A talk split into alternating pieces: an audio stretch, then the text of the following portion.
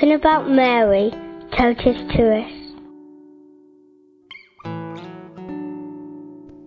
So I'm Maria, therefore Our Lady's my patron, and I have Polish roots, but I come from England.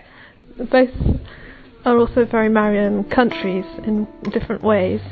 England was once called the Dowry of Mary, and Poland really can ascribe a lot of its distinctive piety to Marian piety.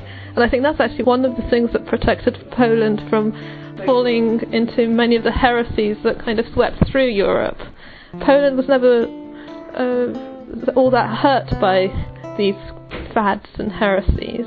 I think because of the Marian piety, which kind of kept it on the straight and narrow. Our, Our Lady's God's mother, and all these Christological heresies depend on this kind of distorted view of Christ, and there's just no way Mary can fit into them. So, um, if she is at the forefront of people's piety, uh, it generally acts as a mantle, as a kind of protection.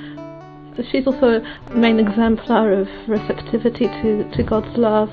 I think she's extremely important in moral theology, and that importance is going to be growing with time. Her relevance to the theology of the body is being a kind of a treasure chest that's just being opened now by some theologians and is going to be developed further, I'm sure. Our Lady's also that image of the church, isn't she? Uh, it's almost uh, our church as mother. That's the same motherhood that she gives to us. She guides us. Um, she's the one we love when we love the church. And her light is that light which the church can give us and which we want to be channels of to others.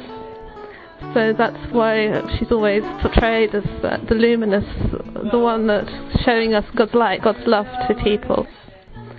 She's also the hope, the succor, um, whereas at the same time she um, suffered so much.